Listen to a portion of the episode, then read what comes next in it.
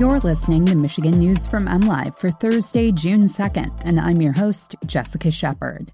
A DeVos backed education petition won't submit signatures to get on the November ballot. The 200 millionth vehicle is expected to cross the Mackinac Bridge this month, and a rare Michigan sighting of a black bellied whistling duck draws a crowd.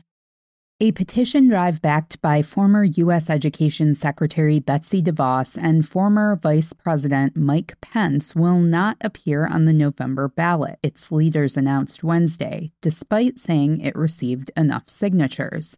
Let MI Kids Learn has been gathering signatures since November to make a 5 p.m. Wednesday deadline to turn into the Michigan Secretary of State for signature review and possible placement on the November ballot. But even though the petition got the required signatures, leaders decided not to submit them for verification. Organizers said in a statement they plan to continue collecting signatures in an effort to avoid legal challenges. The group plans to present its initiative to the state legislature for passage rather than a public vote. The governor cannot veto petition initiatives passed by the legislature.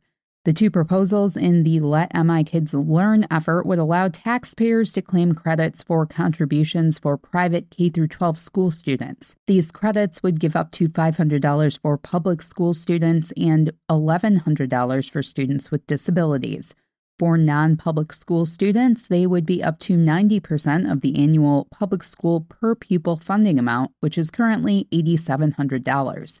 Let MI Kids Learn was the second of 10 petitions due Wednesday to announce it wouldn't make a Wednesday deadline for signature review by the Secretary of State. Unlock Michigan 2, a response to state COVID 19 orders, also said it gathered enough signatures before bowing out Tuesday. The Mackinac Bridge is approaching a milestone. According to the Mackinac Bridge Authority, the suspension bridge connecting Michigan's two peninsulas is expected to see its 200 millionth crossing in mid to late June. To commemorate the occasion, the communities of St. Ignace and Mackinac City will provide a gift basket to the driver of the 200 millionth vehicle, and the Mackinac Bridge Authority will provide a framed print of the bridge.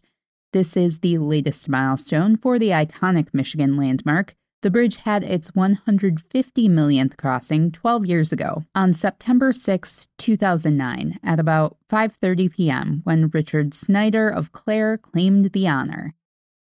A funky duck on the scene at Ann Arbor's Gallup Park attracted a crowd of birdwatchers from throughout the region Wednesday.